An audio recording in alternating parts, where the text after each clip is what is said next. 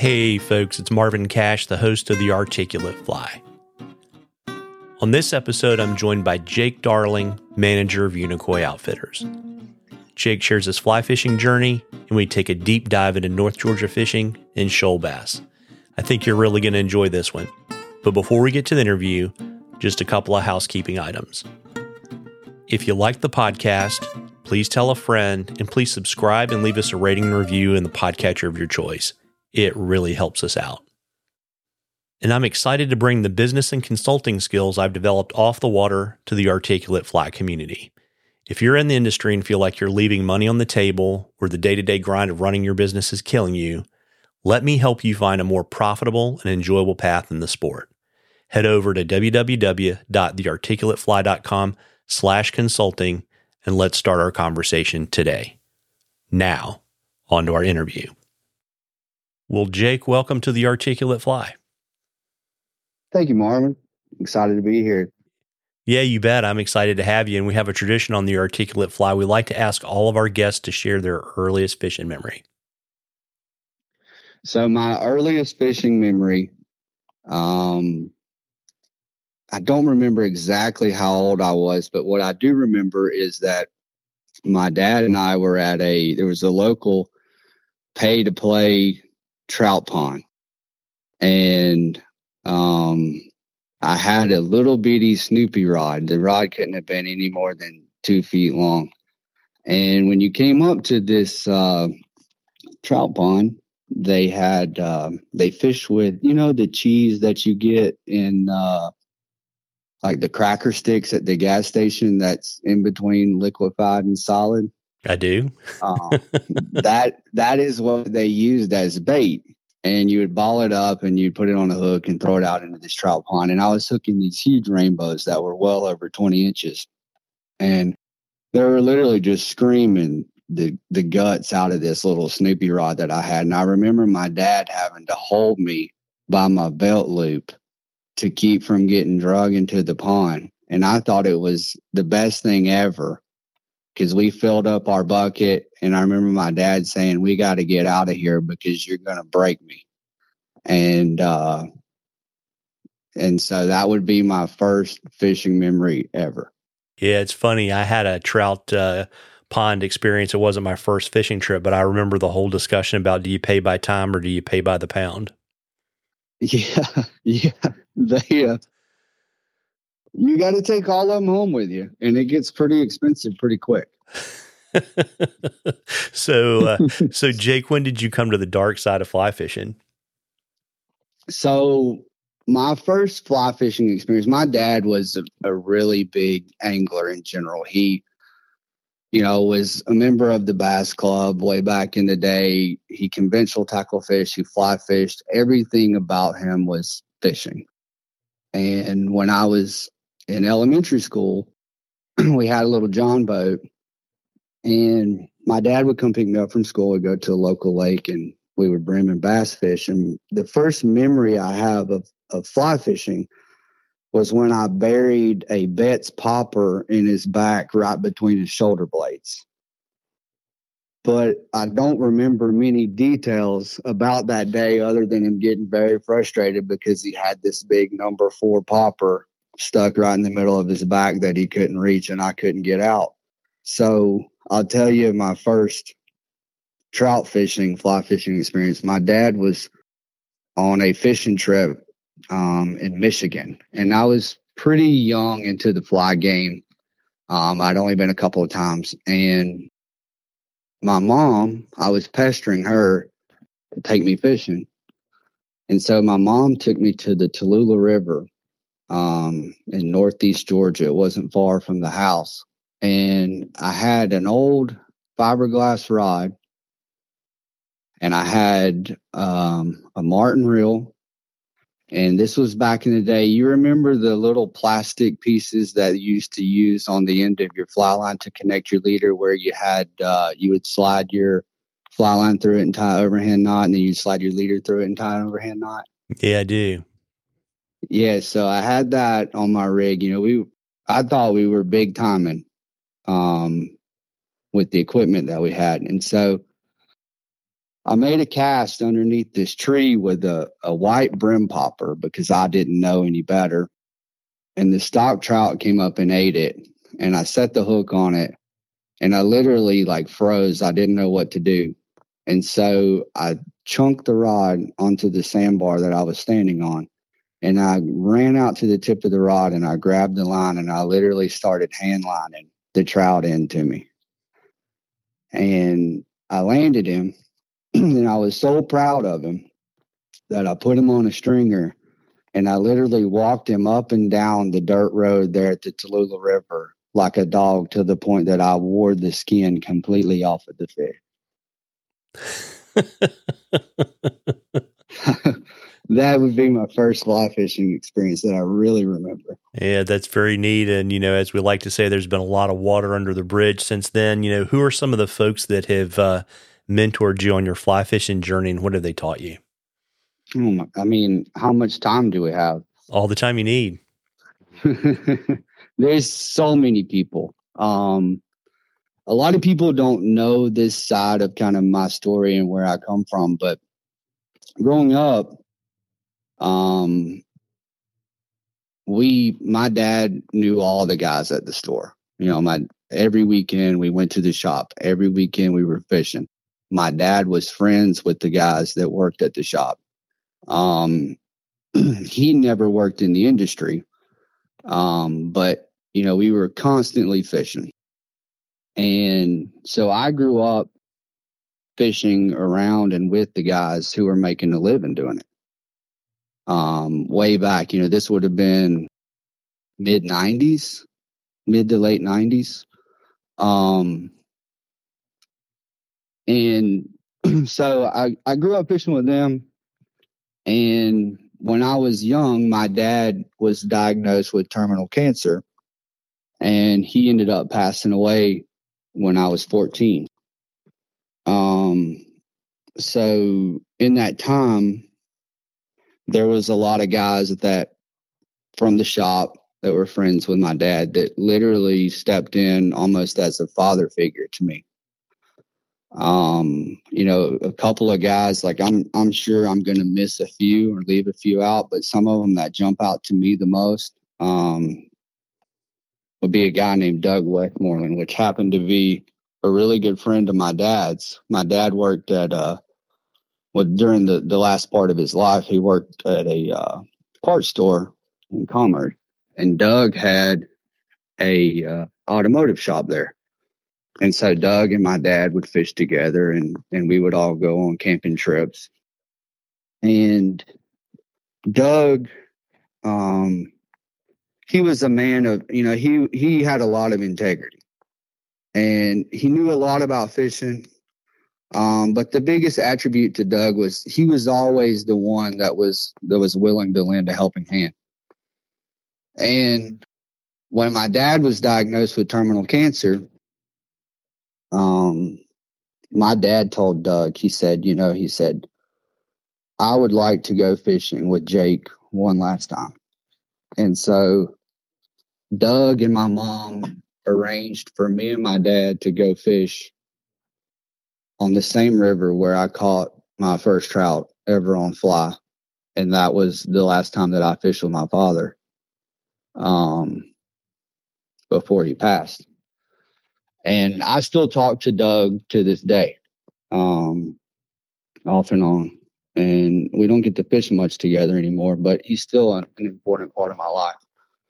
Um, when my dad passed away, I remember they had the, the funeral service here at Clarksville Baptist Church right down the street. And we were sitting there having the service, and I look across the back room. There's probably 15 or 20 guys standing back there that are all in blue jeans and fishing shirts. And it was all the guys from the shop. You know, that all the guys from Unicoi had come to my dad's funeral. And I remember Jimmy walking up to my mom after it was over and, and he said, he said, Don't worry, we're gonna take care of him. And that's exactly what they did. You know, I mean, if, to name a few guys that were you know, important to me. And and when I was young, in that time of need, would you know, number one, first and foremost, would be Jimmy. Um, he's always been like a father figure to me. He's always been influential in in my career, and you won't find a guy that is any better than him. I mean, he is as good as they come, no question. Um, there was also a, a couple of guys in there, Julian Burr and John Browning. Um, those guys were guiding back then. Um, and they took me fishing. They, you know, taught me about fishing. Um, but I think more importantly, more than anything, you know, we were fishing because that's what brought us together. But there was a lot more to it. You know, they were teaching me more about life and what it meant to be a man. And these guys invited me into their hunting club. They invited me, you know, to hang out with their families. And so, you know, that that meant a whole lot to me. Um, and having somebody that was that was willing to put their arm around me and say, you know, come on over and and uh, and help me out along the way. Um, you know, some others that come to mind would, you know, Jeff Derniak. Um, you know, when right after my dad had passed, Jimmy and Jeff would take me and another young gentleman fishing. Um, you know, when I was young, you know, Henry Cowen, he, I didn't know Henry, Henry didn't know me, but um, the first time I met Henry, he has a a very strong draw toward. You know, people want to be around him. Uh, he's a lot of fun. He's a good guy, and I just remember um, him taking me fishing when I was younger, and we just kind of hit it off from there. You know, he was calling the store, we were chatting. Um, I talked to Henry, gosh, probably two or three times a week now, still in my life, and you know, he's always kind of giving me advice or helping me connect with people.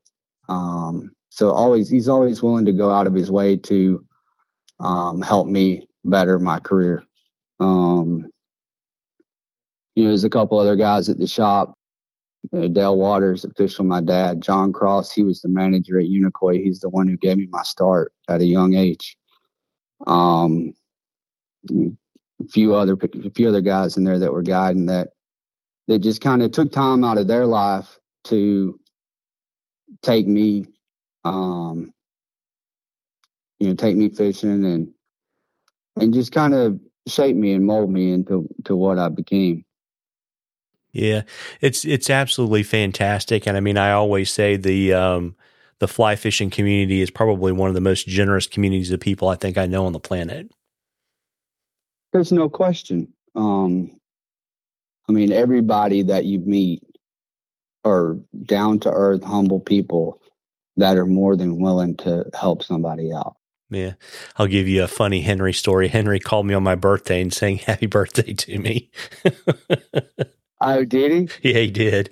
Um, he just did the same thing to me a couple weeks ago. Yeah, it's it's all good stuff. And so you know, you're starting your fly fishing journey. I, you know, I think I was telling you before we started recording. I think the last time I saw you was probably, I don't know, gosh, probably ten plus years ago in the shop. And um, I think probably around that time you were uh, doing the team uh, stonefly thing, and I was kind of curious about. Uh, you know, kind of what the competitive fishing experience was like and, you know, how it impacted your future fishing.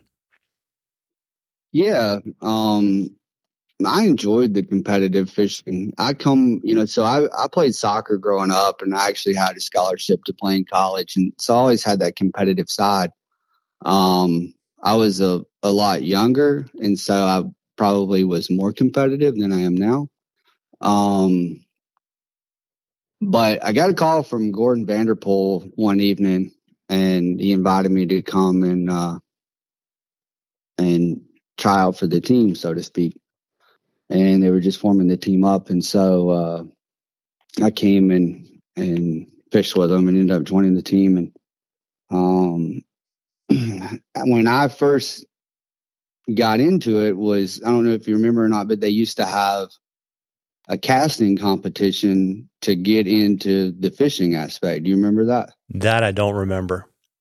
Okay. Yeah. So they had uh, uh, basically way back when you would show up and, and cast and say there was 30 anglers and the top they would take the top 20 and they had accuracy and distance and uh and in the first tournament i showed up at i didn't make the casting cut. I didn't get to fish. Uh, it was on the the broad river there that feeds into lake lure. And was a really humbling moment because you know here I was surrounded by all these great anglers, and I thought that I was really good, and I didn't even get to fish because I didn't make the cut. Um, but I liked that format. You know, I went home and and started practicing casting, and I like that format because what uh, what the way it was formatted was however you placed in the casting competition was who got to pick what beat of water they wanted to fish.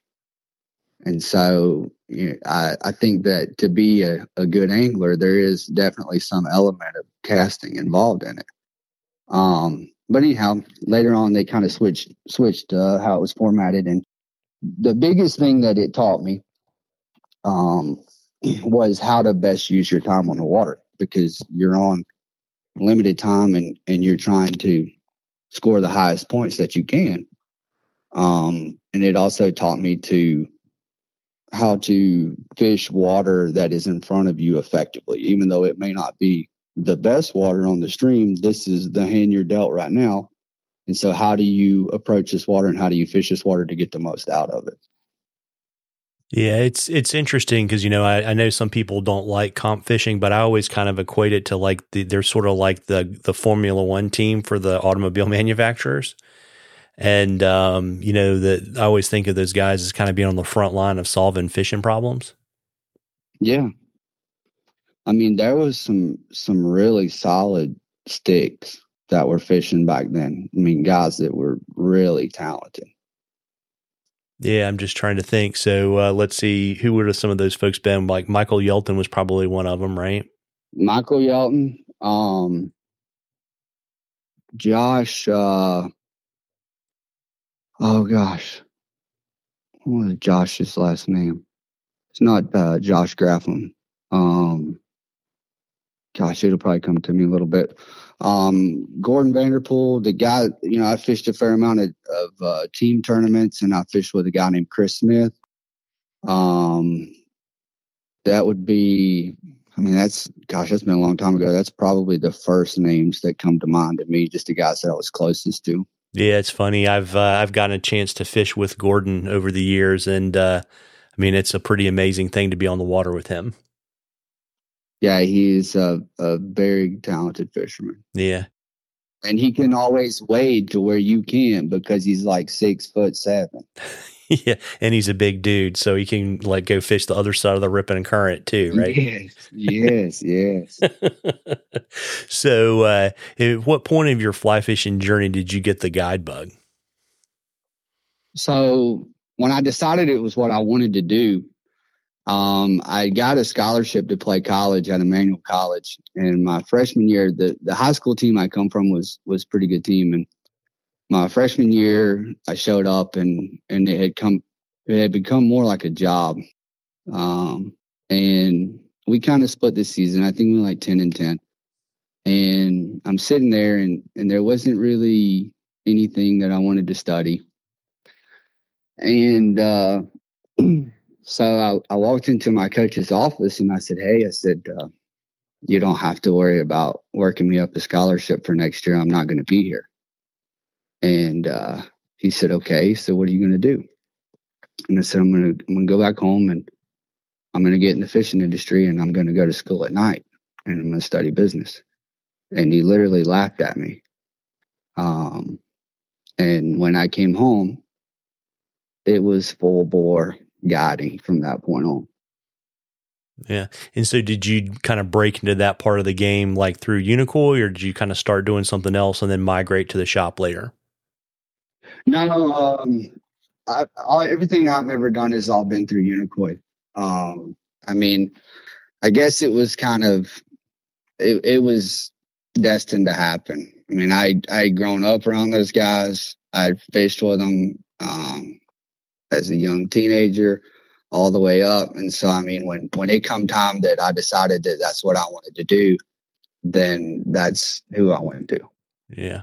Yeah, got it. And so, you know, I know you mentioned a bunch of folks. You mentioned those guys earlier in terms of fly fishing mentors. Kind of any new guide mentors uh, that you want to give a shout out to? Uh, like in today? Mm-hmm. Yeah. So, I mean, I'm still, I'm, I'm gravitated towards those, uh, what I call the OGs, um, the guys that kind of paved the way for everybody else to, to have an opportunity. The guys that were doing it before it was cool. Um, so I kind of put my myself in in that group of guys with the the older guys. So I think they have a lot of wisdom. Um, they're all very honest, hardworking guys that have always done everything uh, ethically, and I respect that. Yeah, I think the other thing too, right, is kind of the older guys didn't have the internet. So I mean, they really had to figure stuff out, and you couldn't buy everything you needed to be successful. No, no. I mean, I remember when we started fishing, um, you know, we had uh, glacier glove waders that uh, the feet were made of um, nylon and they were pointy like Tinkerbell shoes. You know, they didn't have Simms Gore-Tex waders back then.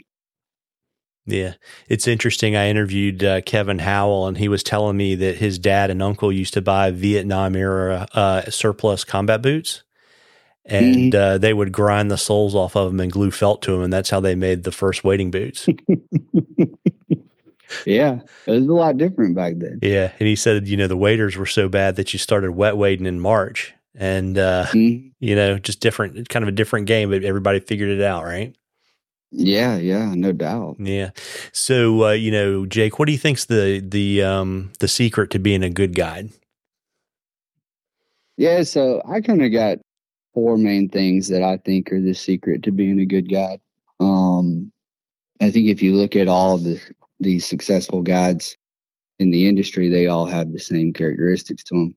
Um first one for me is just being able to have the ability to formulate a day that's going to cater to your client's needs or wants. Um, and a lot of times that's on somewhat short notice.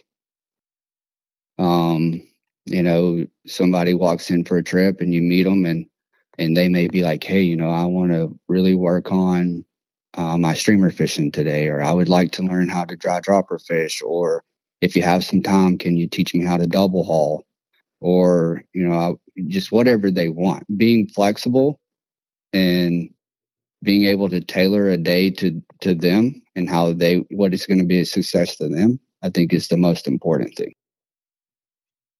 Um, secondly i think that you know being able to offer a memorable experience. They're there for an experience yes the fishing is something they're interested in but overall they want to have a good experience and i think that's you know through entertainment and through conversations with your customers and kind of getting to know them um, more so than just fishing together and, and watching your watch and waiting on four hours or eight hours to be over so that you can be on to the next one. You know, some of my best friends that I almost treat, you know, that they're like family to me are some of my clients. And we met through fishing, but now we, um, you know, we talk to each other a whole lot more than we fish and we care about what's going on in each other's lives. So just building that relationship with them. Um, you know, another thing that that comes to mind would be patience. I think as a guide, you have to be very patient and understand that we all started in the same place. Even though you're a guide now and you're very knowledgeable about what you do, there was a time that you didn't know anything. You know, I didn't know anything about fishing. Um, I didn't know which end of the rod to hold, where to start. I was overwhelmed. And somebody, you know, went to help me to help me kind of gain a knowledge of what was going on. And then the last thing I would say is you got to be really good at what you do. You got to be good at teaching. You got to be good at catching fish, but you got to be able to make that not be the focal point of the day. Yeah, got it. And uh, Jake, what do you think is the biggest misconception people have about the life of a fishing guide? The thing we hear often is you got it made. You get to go fishing every day. And uh, it's it's not like that. Um, yes, we get to spend a lot of time on the water. Um, we get to fish through other people. Uh, we get to enjoy those experiences with them, but there's a lot of prep work that goes into the trip. You know, the the only side that um, the customer may see is the the eight hours that you spend in the boat um, while y'all are together. But an eight hour day is really more like a 12 hour day because you've got to get up, you've got to, you know, you have to prep the equipment, you have to prep the lunches, you have to wash the boat, you have to travel to the river, you got to put it in the water, you got to run the shuttle. And then when you get home, you got to clean it all up and you got to get going for the next day. So there's a lot of work that, that goes into it.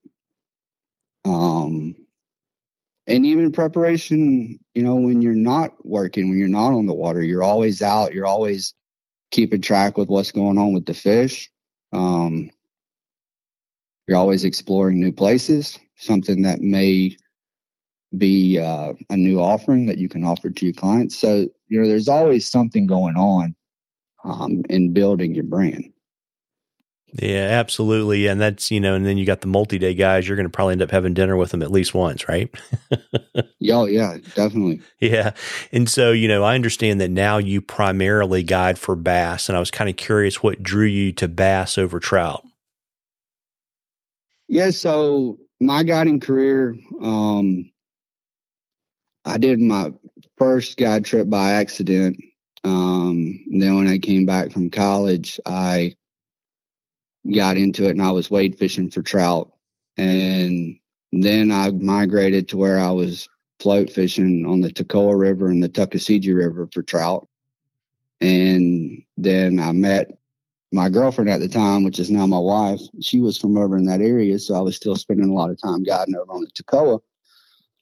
And then when we were going to get married and she moved here, um, I kind of was looking for something more localized. I was driving like 140 miles round trip each day to go fish. Um, and so I was literally getting up and leaving the house at like 5:30 and getting home at 7:30 and it was just a lot going on. And I wanted to do something that was different, kind of differentiate myself from from other guides and landed on the shoal bass thing. And uh, I grew up in the area. I fished the river a little bit um, when I was younger, but not a ton. Then started fishing it more and more. And then when I made the transition back here to to guiding locally, um, that's kind of when I gravitated more towards the shoal bass. Yeah, got it. And so, you know, what makes them such an attractive species to chase on the fly? The shoal bass tell a cool story. Um, I mean, you're talking about a fish that is a very limited range fish. It's not like you can go anywhere in the world and do it. They live in a really pretty environment. I mean, there's nothing better than like late spring dropping in and having the rhododendron and mountain laurel blooming all on the banks and and the habitat that they live in. Um, you know, the arena just feels right. It's what I like. Um, you know, and, and the way they eat a fly, they're a, they're an ambush fish.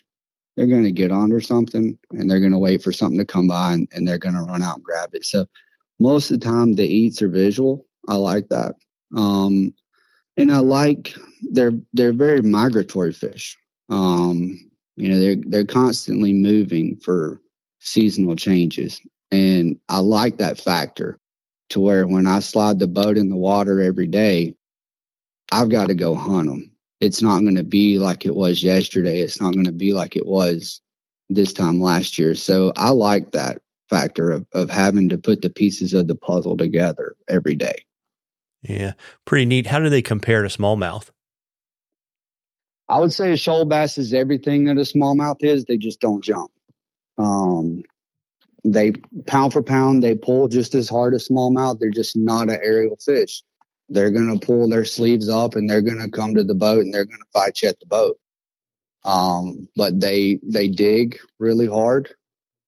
They're visual feeders, so it's you know typically a clear water deal, and you get to see it all happen.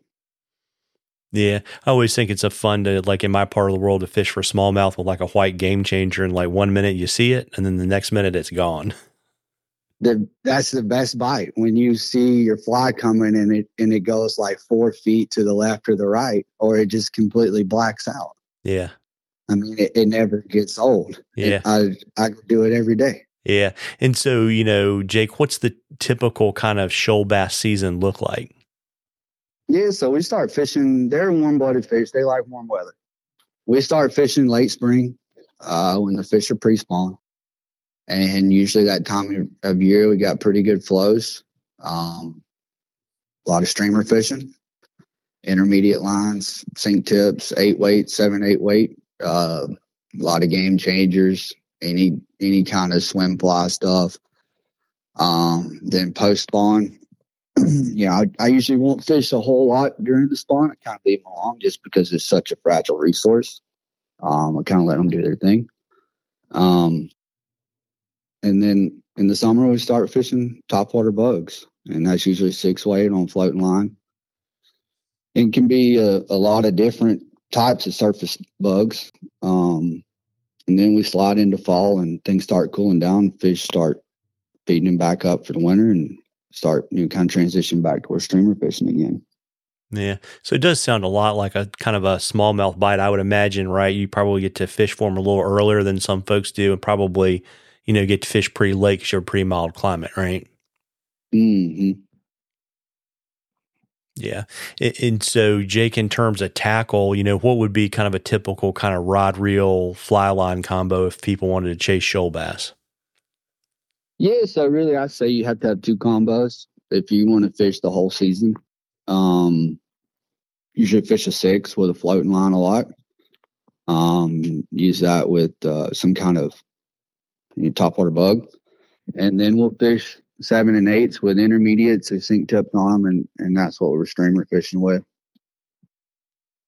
Yeah, and on the bug presentation, do they like animation, or is it kind of like what we do up here in the summertime, where we plop that cicada down and just let it drift until somebody eats it? Hmm. Yeah, I think it depends on what time of year you're, you're top water bugging. Um, early season, there's more water. They like it to move a lot more and you get a lot splashier bite. I think that's more of a reactionary deal. And then later, as the water gets low, it becomes more of a subtle twitching bite. And that's by far my favorite because it's more like hunting at that point. You're looking for a certain fish. Yeah, it's pretty cool too when you get to see them and you watch them. They're kind of like backpedaling, backpedaling, backpedaling, backpedaling, and then they eat. Yes, yes, that's that's the best part. I jokingly say that you got to have ice running in your veins because they will come out and they will headstand on the fly, and I've seen them headstand up to twenty seconds before they ever take it. A few years back, I remember I found this fish that was pretty large and and these big fish you know the 18 20 inch fish they're they're really old. They grow pretty slow so they're fairly old so they've been in the system for a while and they get pretty knowledgeable as to what's going on. And i found this fish and and i wanted to go back and catch it and we set the boat up upriver of it and made a 45 degree shot down to it so that it had no idea that we were there. And the fish comes up and it headstands on the fly and it literally pushed it with its nose twice and the third time it ate it. Yeah doesn't get much better than that does it? No no that's that's the most addictive part of it to me. Yeah so uh, to to back up just a little bit how old were you when you started working in the shop?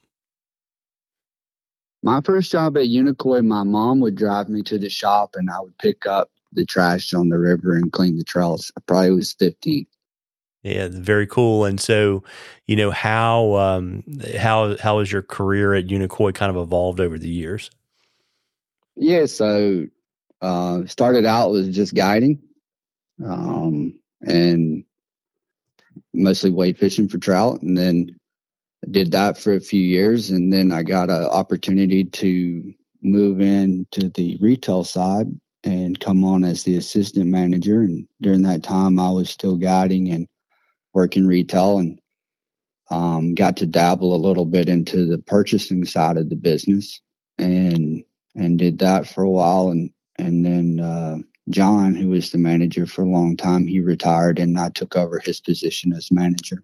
Uh, super cool. And, you know, I always like to ask this uh, question of fly shop folks because I always believe every shop kind of has its own personality. And uh, mm-hmm. I was kind of curious how you would describe Unicoi Outfitters' uh, shop personality and kind of what makes it unique. Yeah, so kind of our tagline would be that we're friendly local experts. And so many times I've been in stores that, you know, not here in this area, but traveling. And uh, you walk in and people acknowledge that you walk in the door, but, you know, they're, they don't show as much interest. Um, you know, you don't start small talk of, you know, hey, you going fishing? Where have you been fishing?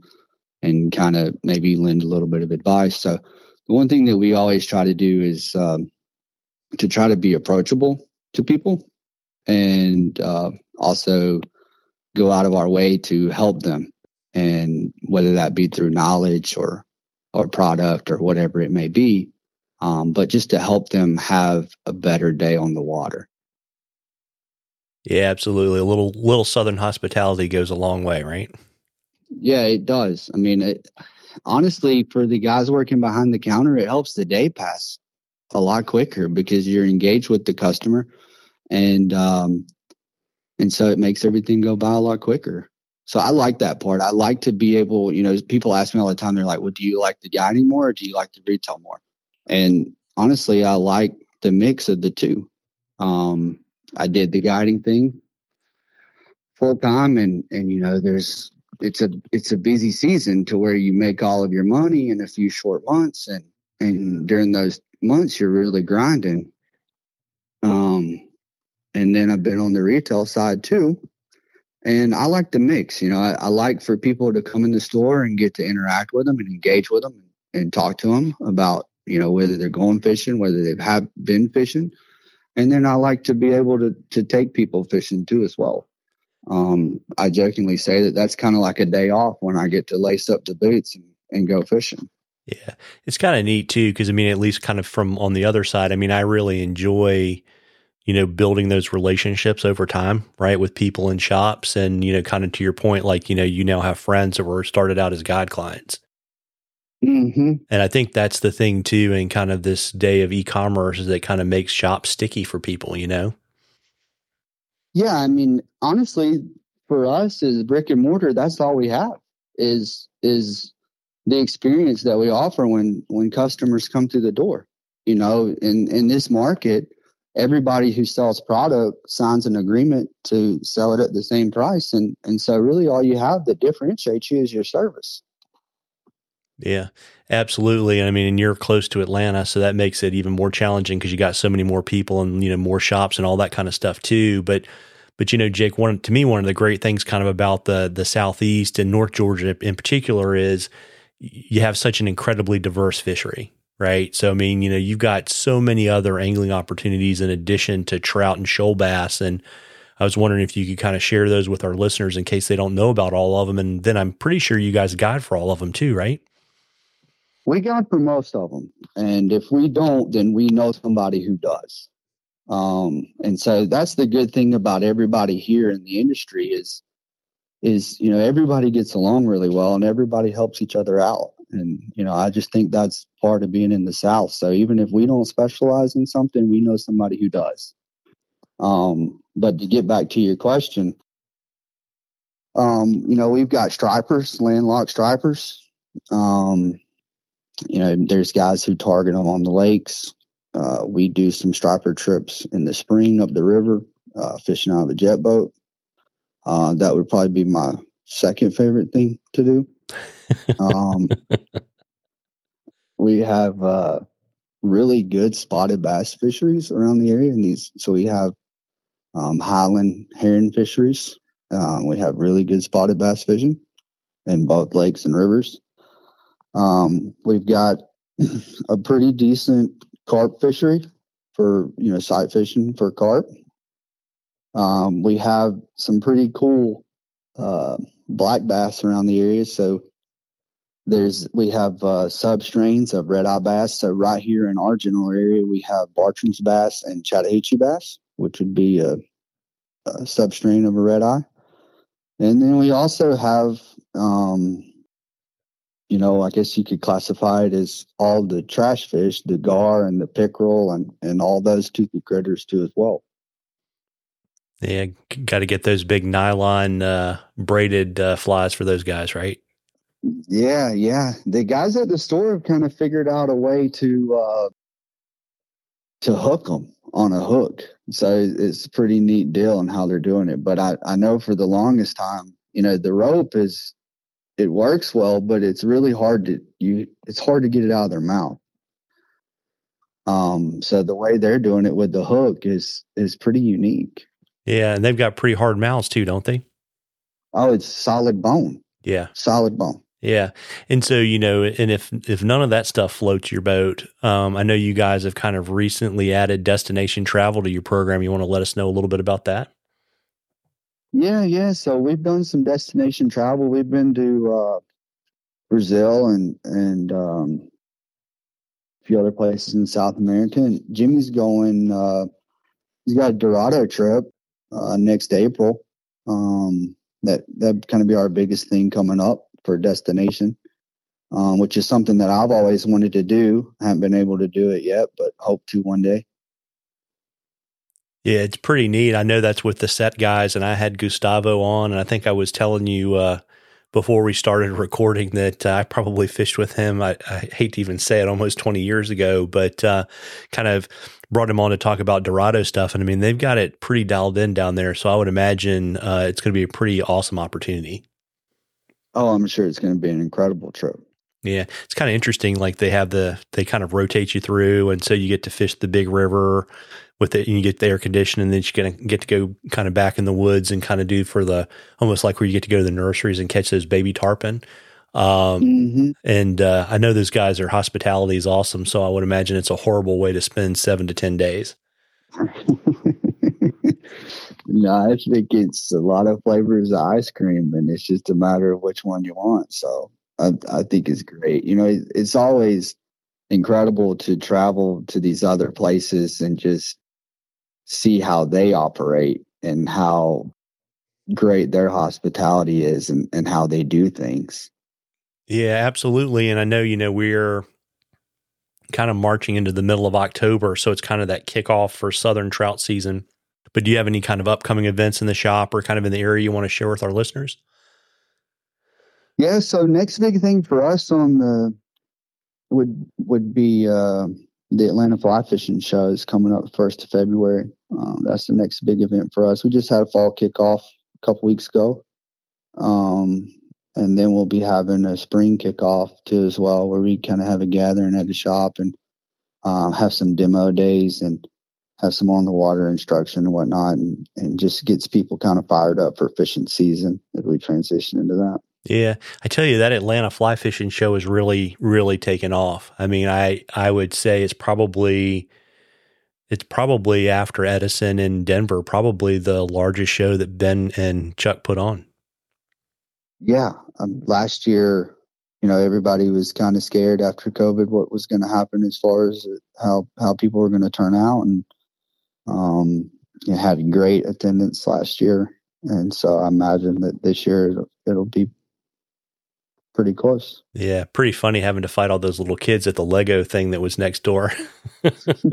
I didn't get to experience that, but I did hear about it. Yeah, just made it hard to get lunch. That's all. Yeah. And uh, but it was good. And then you know, watching little kids have meltdowns, and you're like, dude, I'm going back in the fly fishing show. Yeah, I get to watch that every day. So yeah, I know how it is. It's all good stuff. Well, Jake, before I let you go this evening, is there anything else you'd like to share with our listeners? Uh, yeah. So just to kind of point a few things out, um, some people may not be aware, but we actually recently picked up two pieces of private water back in the spring, and uh, they've both been fishing really well. So we've got um, a little bit different uh, experiences to offer to our clientele. And, um, you know, I think uh, early on, you know, people are always looking for knowledge and, and what may be going on in the area. Um, and one of our staff members, Jeff Durniak, puts out a weekly fishing report um, on our social media and on our blog every week that's full of intel from that week. So it's a really fresh report. Um, Wes puts in a, a hot fly list there for the week.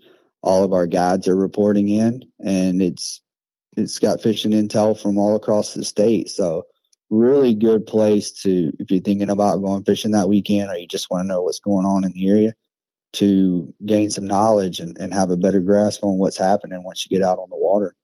Yeah, I, I tell you too because I do fishing reports with various guides and shops. I think if you go back and you like listen for an entire year, you learn a ton about the fishery too.